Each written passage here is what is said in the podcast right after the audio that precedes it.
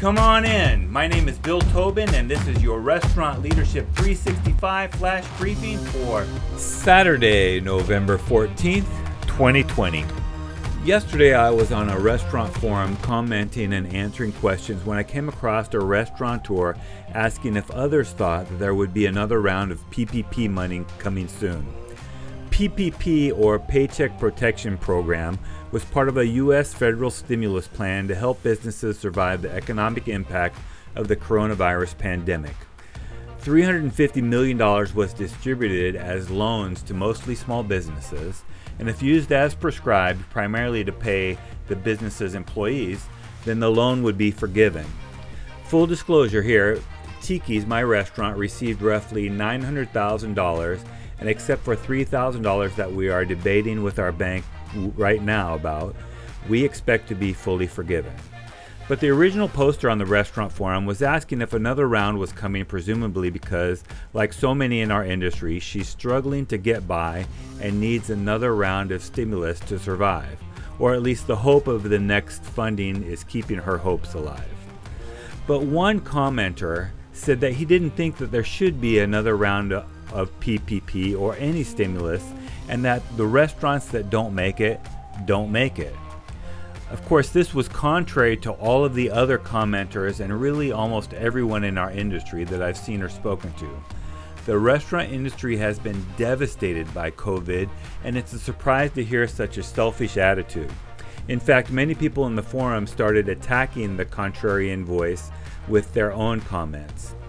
Though I disagree entirely with this commenter, I did do or I do get where he was coming from. Back in 2008 during the recession, I was one of those people who complained when our government tax dollars was used to bail out businesses that had been poorly run or negligent with their money. So when I first applied for the PPP money, I shared with some close friends that I felt like a hypocrite myself.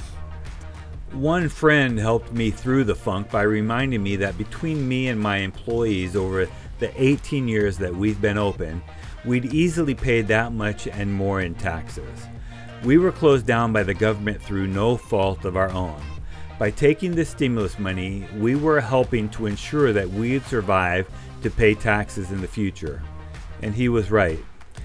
What I think the commenter fails to see is that though there are pockets of success in the restaurant industry, most restaurants have been negatively impacted. Moreover, depending on your area of the country, the type of restaurant you have, the style of service you have, and maybe how much money you had in the bank when all this started, many restaurants are hit harder than others. It's not fair to think that if you're doing well, that others should be doing well also.